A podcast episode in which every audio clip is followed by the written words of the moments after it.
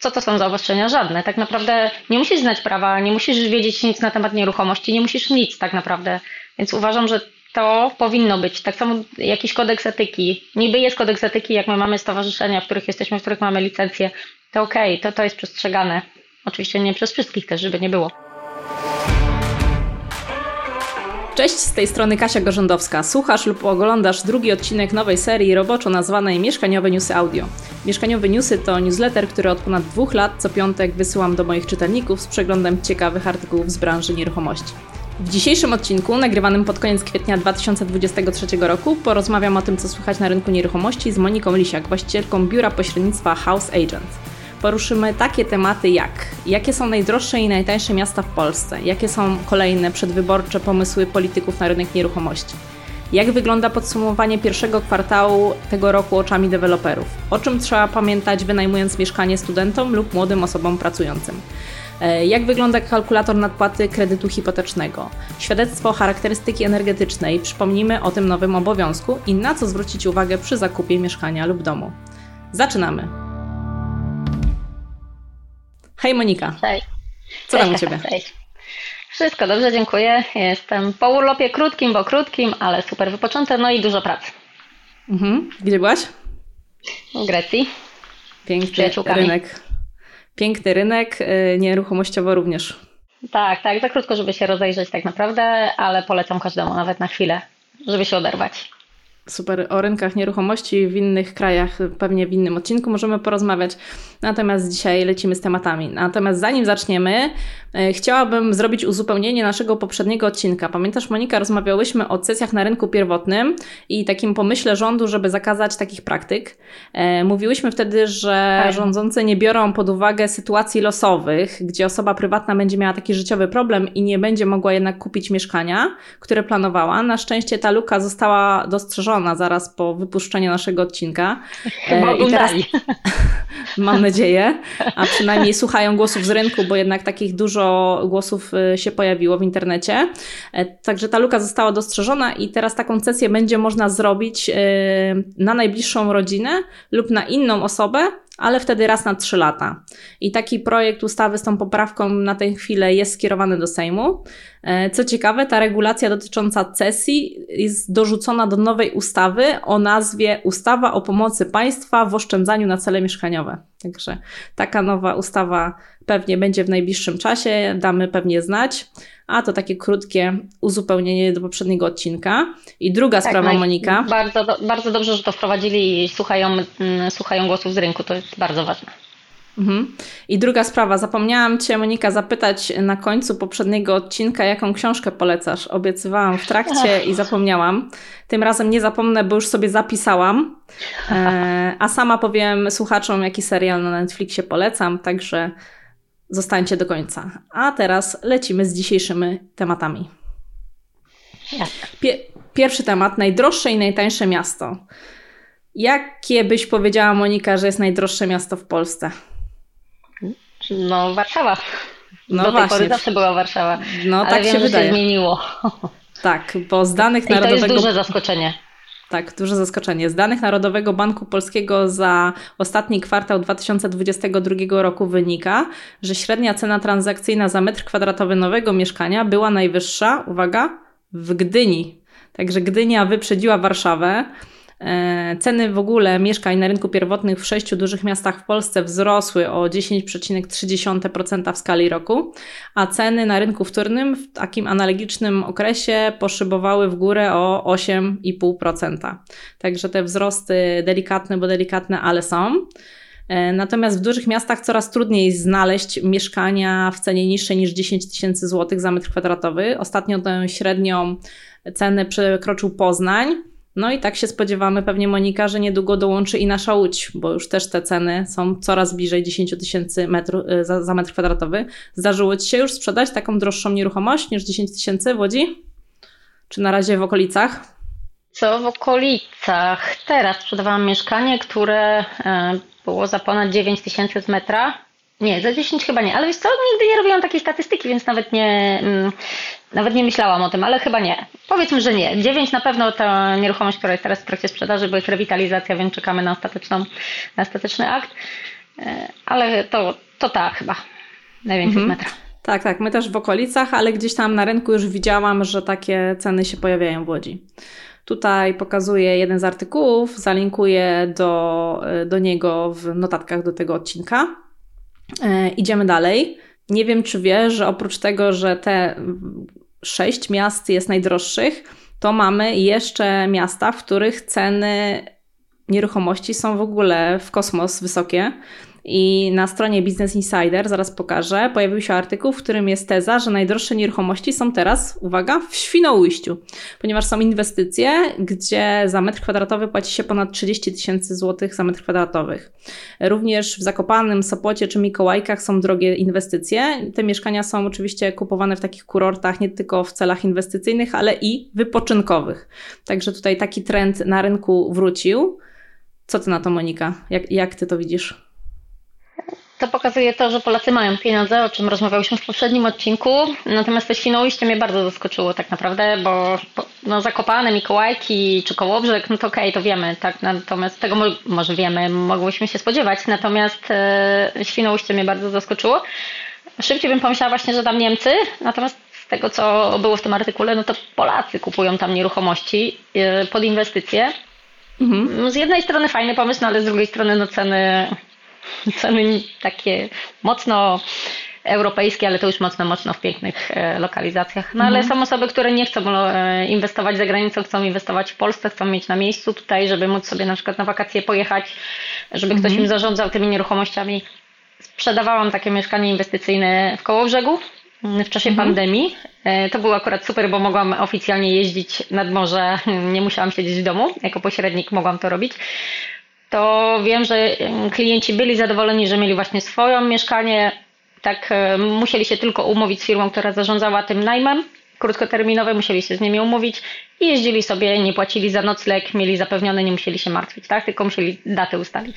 z jednej mhm. strony fajnie, no ale ceny, no ceny są mega, tak? No Świnoujście, tak jak pokazujesz teraz 33,5 tysiąca za metr kwadratowy, no to mhm to wiemy, to, to mega, tak. Wchodziłam sobie na stronę rynku pierwotnego, żeby zobaczyć, jakie w tej chwili są inwestycje w Świnoujściu. Jest właśnie chyba 6 czy 8 inwestycji i taka średnia cena to jest właśnie te 30 tysięcy za metr kwadratowy, także konkret. E, zobacz, że to jest w ogóle też ciekawy cytat, e, ciekawy komentarz. Boom na takie inwestycje można tłumaczyć też tym, że nieco oswoiliśmy się z wojną. Jeszcze rok temu pojawiały się informacje, że Polacy bardzo chcą inwestować za granicą. Teraz szok minął i zamożni Polacy znów myślą o drugich domach w kraju. I to jest prawda, bo gdzieś tam wielu znajomych inwestorów brało pod uwagę jakieś inwestycje w Hiszpanii, Portugalii czy też we Włoszech, ale jednak większość z nich y, po zapoznaniu się z informacjami o tamtym rynku nieruchomości wstrzymywała się z tymi decyzjami. Oczywiście część osób kupiło gdzieś tam na przykład w Hiszpanii czy Portugalii, ale jednak no, te przepisy i te zasady tam nie są aż tak y, różowe, jakby się wydawało, że są. Także ten zakup za granicą nie jest aż taki świetny, jakby nam się wydawało, chociaż no, na pewno jest to jakaś tam ciekawa opcja, jeżeli ktoś ma więcej środków na dywersyfikację takich inwestycji. Tak, no i przede wszystkim Polacy przestali się bać, bo jeszcze mm, jakiś czas temu bali się tego, że będzie u nas wojna i tak dalej. Myślę, że nie ma się co bać, czy będzie wojna, czy nie będzie wojna, bo po pierwsze nie mamy na to wpływu. Po drugie, mieliśmy już World Trade Center, mieliśmy już wojnę, mieliśmy już pandemię, jeszcze za chwilę może nas coś zaskoczyć, więc takie obawianie się to jest akurat no, natura taka nasza trochę polska, że my tak lubimy się martwić. Natomiast dużo osób przestało się już martwić i dobrze, bo że tak powiem wracają na rynek, inwestują i tak jak mówisz, nie muszą wyprowadzać gotówki poza granicę, tylko można to zrobić w Polsce. No wiadomo, że tam jest lepsza pogoda, ale są osoby, którym e, gorąco na przykład nie jest potrzebne zupełnie, wręcz przeciwnie, nie mogą, nie chcą, nie lubią, tak. Mhm.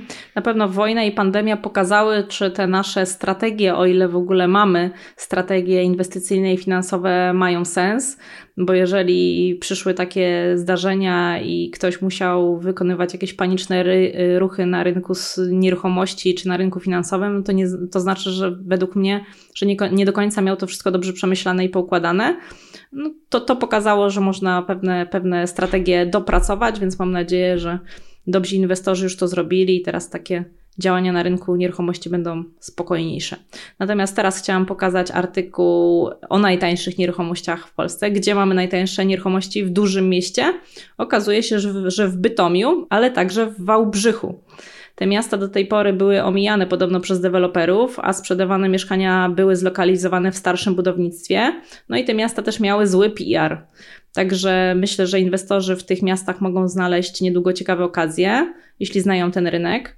E, czy to coś ci to przypomina, ten opis miast, Monika? No nie wiem, nie wiem.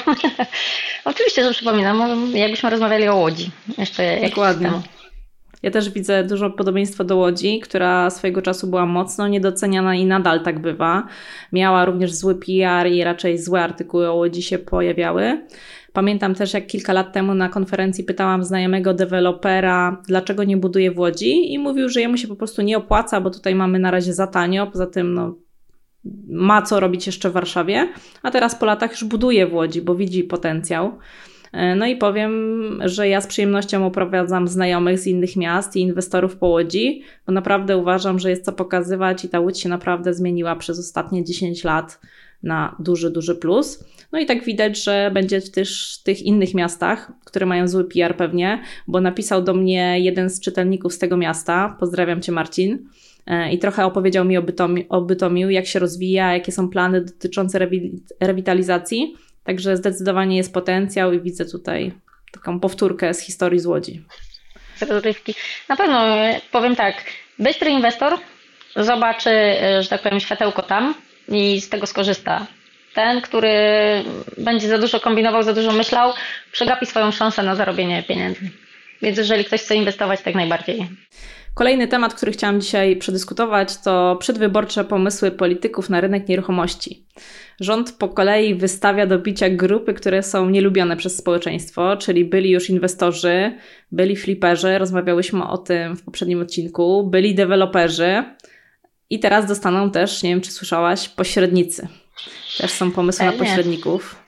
E, natomiast pierwszy pomysł, o którym chciałam wspomnieć, to minister wspomniał, że być może będą się przygotowywać do tego, żeby zlikwidować podatek od czynności cywilnoprawnych, czyli tak zwane PCC, przy zakupie pierwszego mieszkania na rynku wtórnym. Na rynku pierwotnym tego podatku nie ma, a na wtórnym stawka PCC to 2%. Także przy zakupie takiego mieszkania za 400 tysięcy złotych to będzie około 8 tysięcy złotych mniej dla budżetu domowego. E, także tutaj widzę taki kolejny ukłon do młodych wyborców.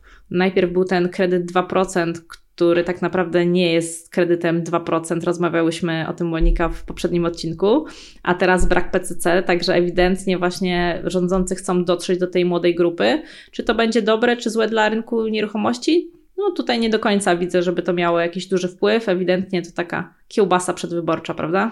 Tak, myślę, że to kiełbasa przedwyborcza.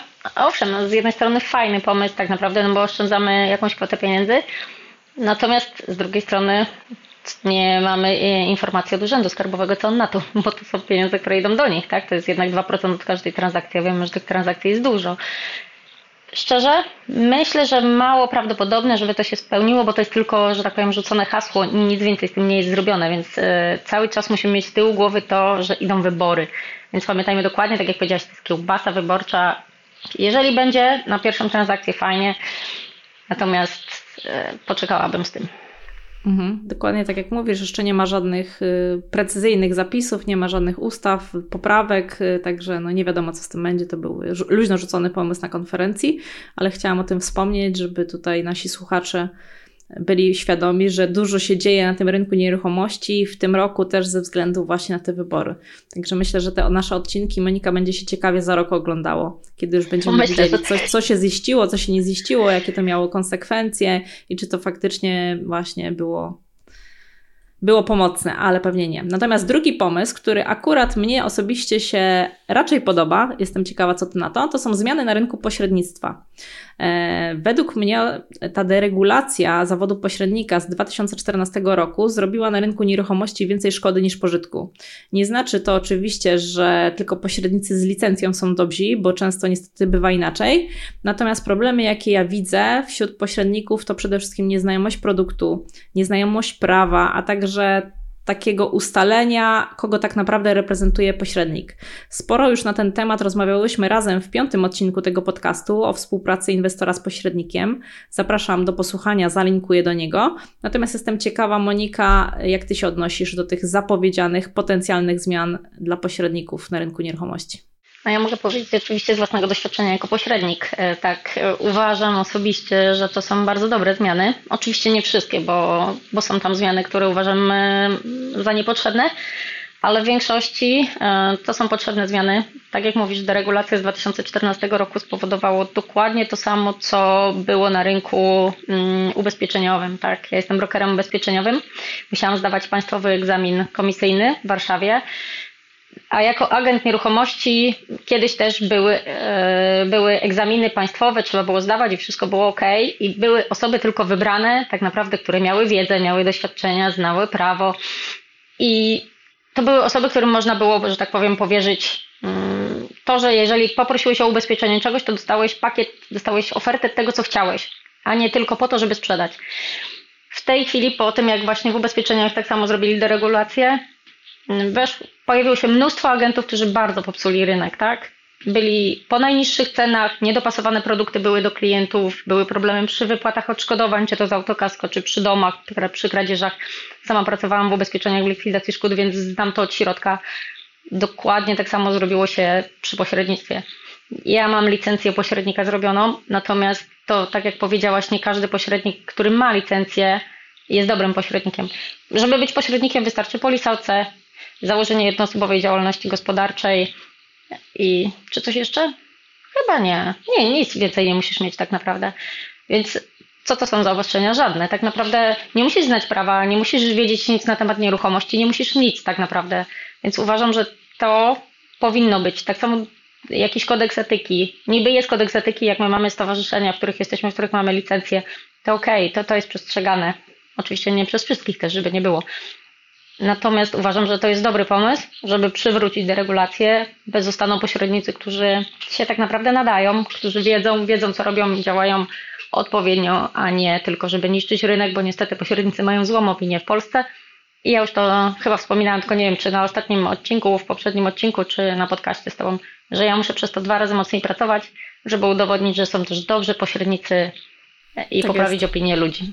Zobacz, tutaj była robiona taka ankieta, którą właśnie pokazuję na screenie, także jeżeli ktoś słucha podcastu, to zapraszam też, żeby obejrzeć ten odcinek na YouTubie. Było pytanie napisane przez Tomka Narkuna na Twitterze, eksperta do spraw, do, do, eksperta do spraw rynku nieruchomości. Czy według Ciebie rynek pośredników nieruchomości w Polsce jest rynkiem wysokich standardów, profesjonalnym i działającym dobrze? I odpowiedziało ponad 6 tysięcy osób, z czego 89,7%, czyli blisko 90% odpowiedziało, że nie. Nie jest to rynek wysokich standardów, profesjonalny i działający dobrze. To potwierdza Ale... to, co przed chwilą powiedziałam, tak? Że muszę dwa razy więcej pracować, żeby zmienić opinię ludzi, tak? Dokładnie Klientów, tak, ale cieszy, że przynajmniej 10% uważa, że jest, jest dobrze, to, to znaczy, że mają styczność z dobrymi pośrednikami z dobrymi standardami, ale tak jak rozmawiamy, jest tutaj co robić na tym rynku. Natomiast jeśli chodzi o te pomysły przedwyborcze, to ja bym się bardzo cieszyła osobiście, gdyby podjęto i doprowadzono do końca temat ustawy o REIT-ach, czyli funduszach inwestujących w mieszkania na wynajem. Podejść w latach do tego tematu było już kilka, pewnie słyszałaś, ale żadna się nie powiodła. Nadal nie mamy takiej ustawy, nadal nie mamy takich funduszy w Polsce, które mogą, e, w które możemy inwestować. Możemy korzystać z tych funduszy za granicą. Uważam, że taki brak dostępu do takiej formy inwestowania w nieruchomości jest dużym minusem polskiego rynku finansowego. Ale znowu, no tutaj ta ustawa o rejtach pewnie wyborczo nic nie zrobi, bo to jest dla wybranej grupy osób, dla inwestorów. To nie jest lubiana grupa pewnie przez polityków. Także pewnie przyjdzie nam na rejty jeszcze poczekać w Polsce. Myślę, że tak. Albo nas zaskoczą, ale raczej przyjmiemy wersję, że trzeba będzie poczekać. Tak jest.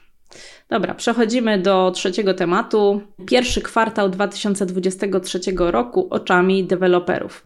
Zapytano, rynek pierwotny zapytał przedstawicieli 13 dużych deweloperów, jak oceniają sytuację na rynku pierwotnym w pierwszym kwartale tego roku. I te wnioski tutaj się powtarzają. Ja sobie wypisałam kilka. One też jakby mają przełożenie do rynku na pewno wtórnego, bo rozmawiałyśmy o tym w ostatnim odcinku, że dobrze się sprzedają kawalerki i mieszkania dwupokojowe. Mieszkania kupowane są inwestycyjnie, jak i na własne potrzeby mieszkaniowe. Jest y, większość zakupów nadal za gotówkę, natomiast widać w pierwszym kwartale wzrost zainteresowania większymi lokalami. Widać, że ludzie już mają coraz wyższą zdolność kredytową, już ten rynek się trochę stabilizuje, nie wierzą już w spadki cen, o których rozmawiałyśmy w ostatnim odcinku, czy naprawdę jeszcze te spadki będą, czy, czy jednak mieszkania mamy relatywnie tanie i przystępują do zakupów. Też to obserwujesz na rynku wtórnym, Monika? Tak, tak, jest e, już tak jak mówisz, e, ludzie już nie czekają, po prostu działają, tak? Mhm. Tak jest, także wiosna na rynku nieruchomości nadeszła, zobaczymy jak to dalej się rozwinie. Rozkwita. Czek rozkwita, czekamy na lato, czyli kredyt 2%. Wiele osób tutaj liczy mocno, że ten kredyt dużo pomoże rynkowi nieruchomości, natomiast jak to będzie, to się okaże. Także jak ktoś to słucha za rok, możecie napisać komentarz za rok, jak to wyszło. Jestem ciekawa. Jesteśmy ciekawi. Ja też. Właśnie. Dobra, lecimy dalej. Kolejny temat, który chciałam dzisiaj poruszyć, to wynajem studentom lub młodym osobom pracującym. Trochę w mediach społecznościowych przewija się takich tematów, jak bezpiecznie wynająć mieszkanie, jak zweryfikować. To są tematy, które są wielokrotnie przez nas omawiane, też na łamach tego y, podcastu, na łamach artykułów, które piszemy i tak dalej. Zapraszam zainteresowane osoby do posłuchania odcinków, gdzie mówiłam, jak bezpiecznie wynająć mieszkanie. To jest 18 odcinek z Filipem Dykasem o weryfikacji najemców, 11 odcinek z Mateuszem Brejtą o skutecznym wynajmie i trzeci odcinek z Grzegorzem Krajewskim o zarządzaniu najmem.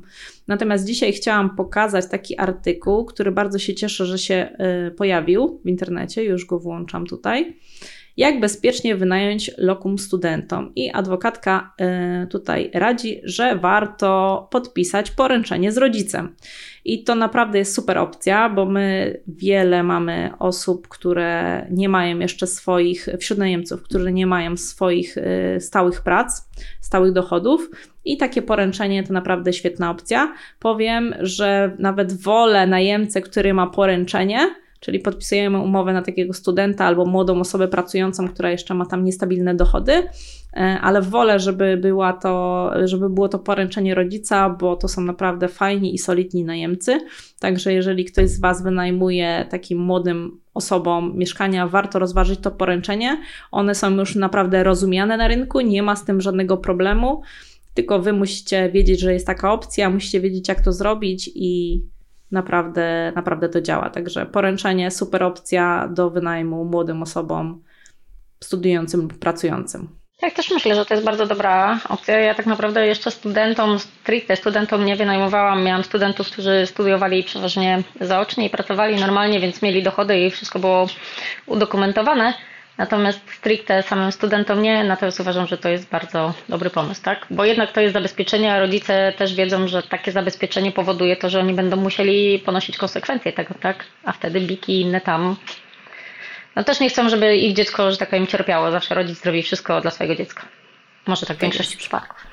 Tak jest, także zapraszam osoby, które wynajmują do posłuchania tamtych trzech odcinków i zobaczcie o co chodzi z poręczeniem, bo naprawdę warto. Zgadza Raz krótki przerywnik. Chciałam zaprosić Was do obserwowania mnie i Moniki w mediach społecznościowych. W notatkach podaję linki do naszych Facebooków, Instagramów, YouTube'ów, TikToka, a także Twittera. Mojego Twittera, bo Monika jeszcze nie ma, ale może ją namówię. Także wybierz, y, proszę słuchaczu, to z którego korzystasz i zaobserwuj nas teraz. A jeśli oglądasz na YouTubie nas, to napisz proszę komentarz pod spodem. Chcemy usłyszeć, kto ogląda i zobaczyć, e, zobaczyć Was w komentarzach. Monika, z którego medium społecznościowego Ty najczęściej korzystasz? Gdzie Cię najczęściej zobaczymy? Najczęściej, yy, najczęściej to z trzech tak naprawdę, z Facebooka, z Instagrama i z TikToka. Mhm. Dzisiaj przed rozmową... powiedziałaś mi, że już ponagrywałaś dzisiaj od rana nowe materiały na TikTok i YouTube. tak, dokładnie. Zanim połączyłyśmy się, żeby nagrywać ten odcinek, to nagrałam już filmy na nagranie na TikToka i na YouTube'a, które muszę zmontować i mm, dodać. Czyli pewnie się ukażą tak jak ten podcast, także wejdźcie do Moniki i zobaczcie, co tam u Moniki słychać. Zrobione? To lecimy dalej. Piąty temat to nadpłacanie kredytu hipotecznego. Chciałam dzisiaj pokazać czytelnikom ciekawy kalkulator. Już go tutaj pokazuję. To jest kalkulator dostępny na stronie jakoszczędzaćpieniądze.pl. E, zalinkuję w notatkach. Możesz dzięki temu kalkulatorowi zobaczyć, czy nadpłacanie kredytu hipotecznego Ci się opłaca, ile możesz oszczędzić, jak zaplanować takie nadpłaty. Jeśli dopiero bierzesz kredyt hipoteczny, możesz przeanalizować różne scenariusze, a jeśli już masz kredyt hipoteczny, zdecydować, co chcesz teraz zrobić. Wiele osób y, korzystało i korzysta w tym roku z wakacji kredytowych, w związku z tym nie muszą płacić y, wybranych rat. Także warto się zastanowić, czy jeżeli budżet się spina, macie poduszkę finansową i te finanse są całkiem nieźle poukładane, to nie warto po nadpłacić tego kredytu. Oczywiście trzeba wziąć pod uwagę różne scenariusze, sprawdzić, czy nie macie prowizji od nadpłat, więc trochę rzeczy jest do sprawdzenia, ale taki kalkulator też Wam fajnie pokaże, ile nadpłacając na przykład raz w miesiącu albo częściowo, jednorazowo w transzach, yy, możecie zyskać na skróceniu okresu kredytowania albo zmniejszeniu raty. Generalnie wszystkie takie nadpłaty są zawsze na plus dla Was finansowo, także taki fajny kredy, y, kalkulator kredytu hipotecznego jest dostępny bezpłatnie na stronie jakoszczędzaćpieniądze.pl y, zrobiony przez Michała Szafrańskiego i Ronalda Szczepankiewicza z RM Kredyty. Y, z Ronaldem też tutaj wywiad mieliśmy w podcaście. Zapraszam do posłuchania warto sprawdzić, jeżeli masz kredyt albo planujesz, to warto wiedzieć, jak te wszystkie parametry tutaj się kredytowe zachowują, jeżeli będziesz nadpłacał, bo to naprawdę fajna opcja. Także to chciałam dać znać. A ty wiem, że Monika chciałaś przypomnieć dzisiaj o świadectwach charakterystyki. Tak, e, chciałam przypomnieć, jak wiecie, już świadectwo charakterystyki działa. Pamiętajcie o tym, że ono jest obowiązkowe. Mm, są kary, ale to jest ważna kara nie jest, jak mówią w telewizji czy w internecie, można przeczytać w wielu miejscach, że to jest 5 tysięcy złotych.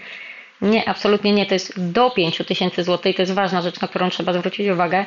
Pamiętajcie też, że świadectwa charakterystyki energetycznej są potrzebne tylko w momencie, kiedy chcecie sprzedać albo wynająć nieruchomość. Jeżeli w niej mieszkacie, to nie jest potrzebne.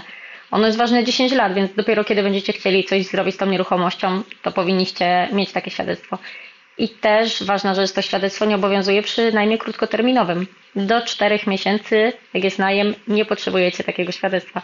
Są tam też inne wyłączenia, jeżeli to jest dom wolnostojący poniżej 50 metrów, to nie jest potrzebne, czy e, jeżeli jest miejsce kultu religijnego. Jest tam kilka wyłączeń, natomiast najważniejsze, jeżeli chcecie sprzedać albo wynająć nieruchomość, to musicie je dostarczyć i pamiętajcie, że kary są do 5 tysięcy, natomiast nie 5 tysięcy na tą chwilę, bo nie wiemy, co to będzie w przyszłości. No, no generalnie, tak, no jasne. Generalnie te regulacje mają na celu, żeby zacząć robić takie świadectwa charakterystyki energetycznej dla wszystkich mieszkań. Na razie nie trzeba robić tych e, dla własnych budynków, które są używane na własny użytek. E, czyli się nie wynajmuje, nie sprzedaje. Natomiast pewnie w przyszłości myślę, że takie regulacje też się pojawią, bo za granicą to się dzieje. We Francji to jest już standard, że przy wynajmie, przy sprzedaży e, takie certyfikaty są i pokazuje się te klasy energetyczne, tak jak u nas przy pralkach, lodówkach widzicie kolorami, która to jest klasa energetyczna, tak, e, tak we Francji również się oznacza. U nas też Włoszech, jest ten obowiązek. W Niemczech to też jest obowiązek, tak? Tak jest, za granicą to już jest standard, więc u nas to się będzie działo. Powinniśmy też w ogłoszeniach właśnie od 28 kwietnia podawać też takie parametry. No i przy sprzedaży jest to obowiązkowe. Te kary nie są na razie, jak widać, jakieś super wygórowane, ale myślę, że to jest na plus dla nas wszystkich, żeby zacząć tutaj o te tematy energetyczne, środowiskowe dbać. Także ja tutaj te, te zmiany odbieram pozytywnie. Tak, ja też oczywiście.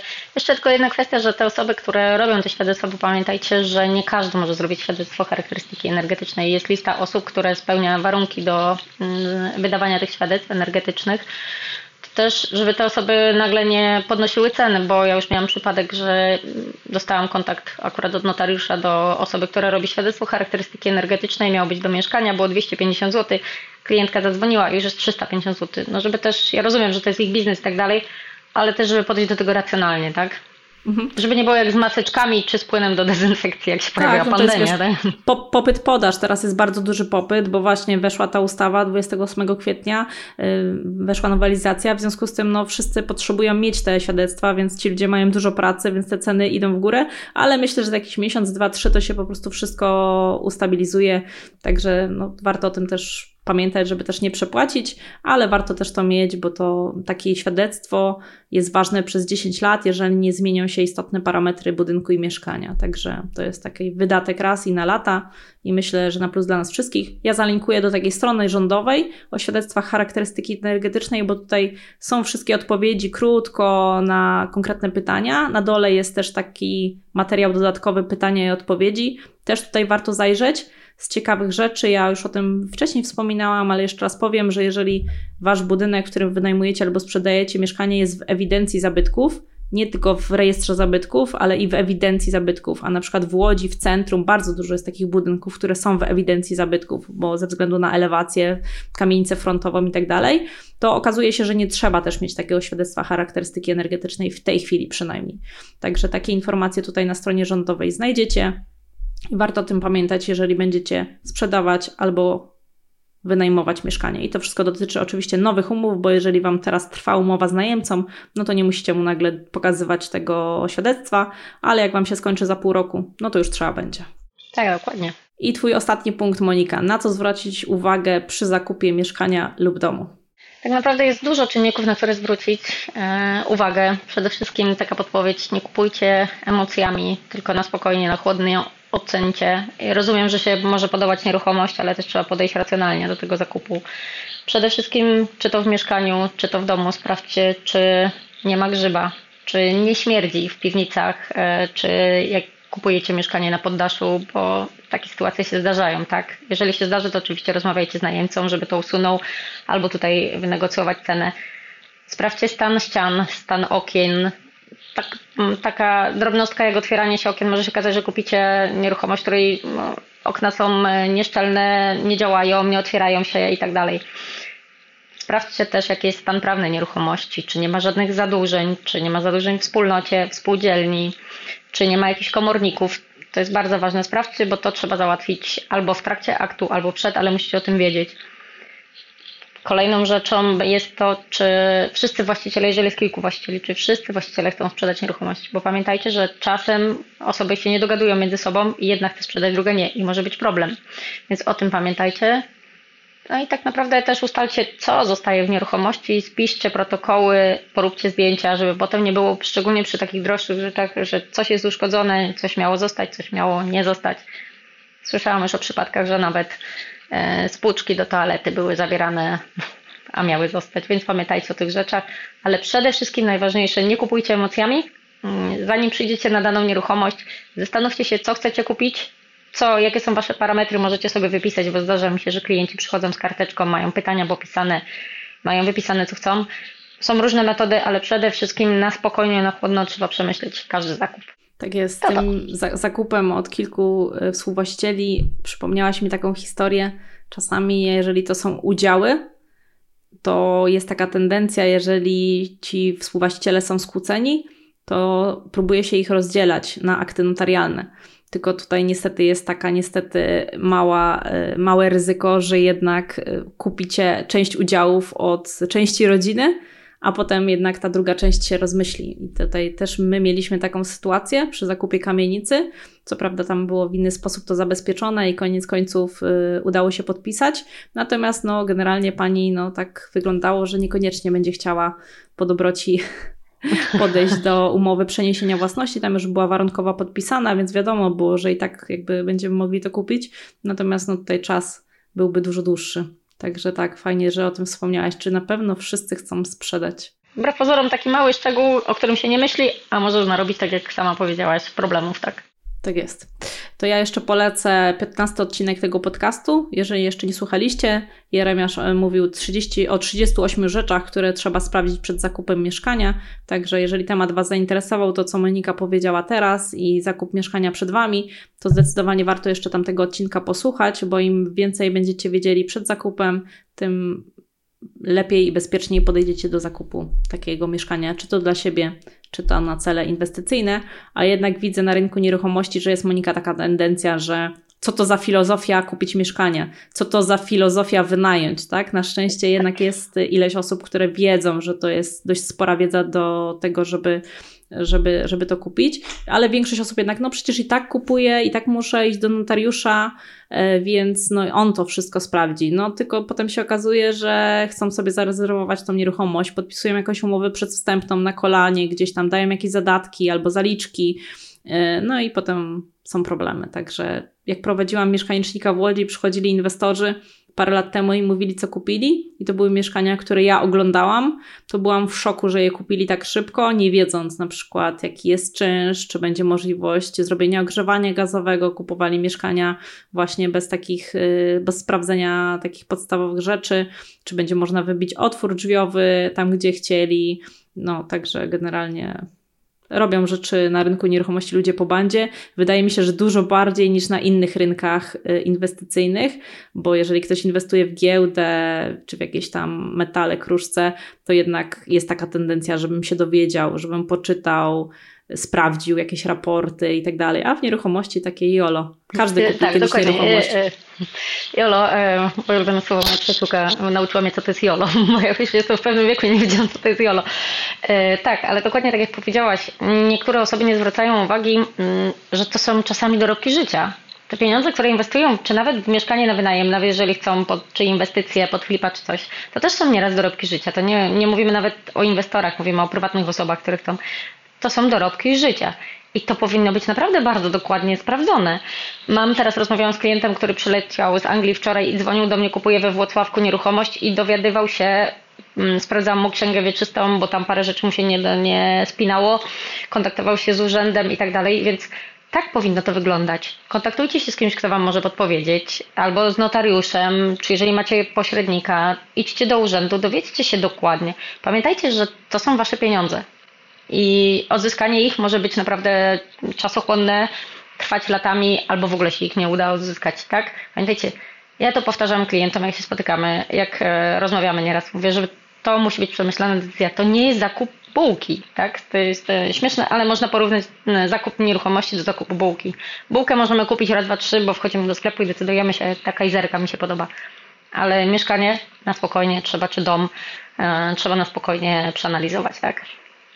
Bo um, umoczyć w cudzysłowie bardzo łatwo jest, tak? Tak, i przede wszystkim chodzi nam o ten stan prawny, bo i czasami też techniczny, ale jednak ten stan prawny jest mega ważny, bo tak. to kupuje się oczami najczęściej, kupuje się emocjami i o wszystkim tym, tych pozostałych rzeczach się zapomina. Także kupując mieszkanie, sprawdźcie, tak, e, może być coś wpisane nawet w księgę wieczystą. Miałam już służebność dożywotnią mieszkania przy sprzedaży domu, gdzie nie była wpisana w księgę wieczystą, była w akcie notarialnej. Jeżeli klient, który kupuje, czy nawet pośrednik nie sprawdzi aktu notarialnego, no to będzie problem na akcie notarialnym, tak? A jak jeszcze notariusz, nie daj Boże, by nie sprawdził, no to kupujemy z taką osobą, która ma dożywotnie mieszkanie, a niech ma 50 czy 60 lat. No to na kolejne 20 czy 30 mamy osobę, która mieszka, tak. Więc chyba byśmy nie chcieli. Tak jest. I na koniec wracamy do pytania z początku tego odcinka, a właściwie z poprzedniego odcinka, Monika, bo stoją za Tobą książki, tak jak za mną, ale chciałam Cię zapytać, jaką ciekawą książkę polecisz do przeczytania? Mogę Wam polecić, czekajcie, pokażę. W sumie książkę, którą czytałam ostatnio, mm, Karol Dweck, Nowa psychologia sukcesu. O, pokaż, tak, tak, tak, dokładnie. Nowa psychologia mhm. sukcesu. E, ja akurat lubię takie książki, natomiast e, to jest książka, z której dowiedziałam się wiele rzeczy, mm, łącznie z tym, jak zachowywała się moja dyrektorka, jak pracowałam w korporacji. Zrozumiałam jej zachowania, zrozumiałam zachowania, jak e, zawsze mnie zastanawiały uczniowie, na przykład ci, którzy mieli trójki, teraz mają biznes i zarabiają dużo pieniędzy, oczywiście nie wszyscy, a ci, co mieli piątki i się dobrze uczyli, to teraz im tam trochę słabiej się wiedzie. To wszystko jest w tej książce opisane, jest tak samo opisane nastawienie na rozwój i nastawienie na trwałość jest tak naprawdę bardzo, bardzo ważne. I ta książka o tym mówi i można się wiele dowiedzieć o sobie. Ja już e, mam tu zaznaczone, jak widzicie, czytał mój syn. Więc to, a ma 12 lat, więc ten rozdział akurat pokazałam, więc ta książka jest dla każdego od inwestora, mm, biznesmena, dziecko, rodzica. Nawet jak byłyśmy teraz na wyjeździe z dziewczynami, to im polecałam tą książkę. Więc naprawdę bardzo fajna książka, tak naprawdę do rozwoju i osobistego, i dzieci, i zwrócenia uwagi i w biznesie, tak naprawdę do wszystkiego. Mhm, zdecydowanie tak, też ją czytałam, także też polecam y, naszym słuchaczom i osobom, które oglądają na YouTubie. Bardzo fajne właśnie podejście, takie i mentalne, i z konkretnymi zachowaniami, czynnościami, które można robić żeby jednak było to nastawienie na rozwój, a nie nastawienie na trwałość, bo to nastawienie na trwałość najczęściej w naszym społecze społeczeństwie jest tutaj takie dość popularne, a to właśnie to nastawienie na rozwój nam gwarantuje, że idziemy do przodu i dzieją się ciekawe rzeczy w naszym życiu. Tak, dokładnie. Dokładnie tak jak mówisz, jest tutaj bardzo fajnie to pokazane. To jest jedna z książek, w której znalazłam takie mm, rozdzielenie na nastawienie na rozwój i nastawienie na trwałość. Naprawdę polecam każdemu mi się bardzo podobała i mi dużo wyjaśniła, tak. Mhm. Fajnie, że powiedziałaś o tej książce, bo ja dzisiaj chciałabym polecić naszym słuchaczom serial na Netflixie. Już go pokażę. Mhm. E, ten serial ma taki dość e, clickbaitowy tytuł Jak się wzbogacić, po angielsku How to Get Rich. E, I mimo tej nazwy jest to naprawdę ciekawa pozycja. Ekspert finansowy Ramit Sethi, który napisał również książkę i prowadzi bloga pod nazwą How to Get Rich, pokazuje, jak zarządzać pieniędzmi. I w tym serialu znajdziesz historię różnych par ze Stanów Zjednoczonych, które zarabiają całkiem nieźle, ale jednak finanse mają w opłakanym stanie.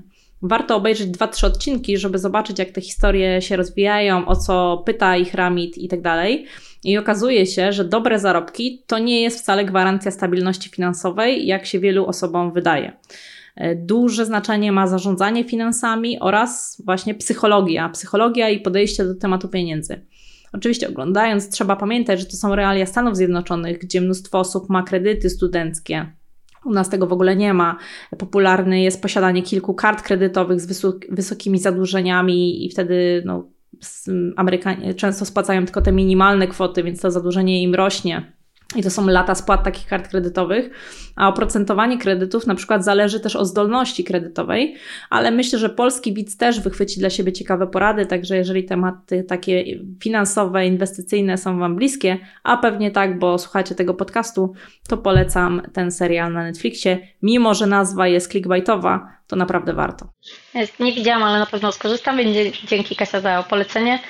E, wiesz co, myślę, że w Polsce dużo osób z tego skorzysta, dlatego że teraz jak mówiłaś, e, to tak skojarzyłam, że u nas w Polsce jest taki zwyczaj, że dużo osób wydaje więcej niż ma, niż zarabia.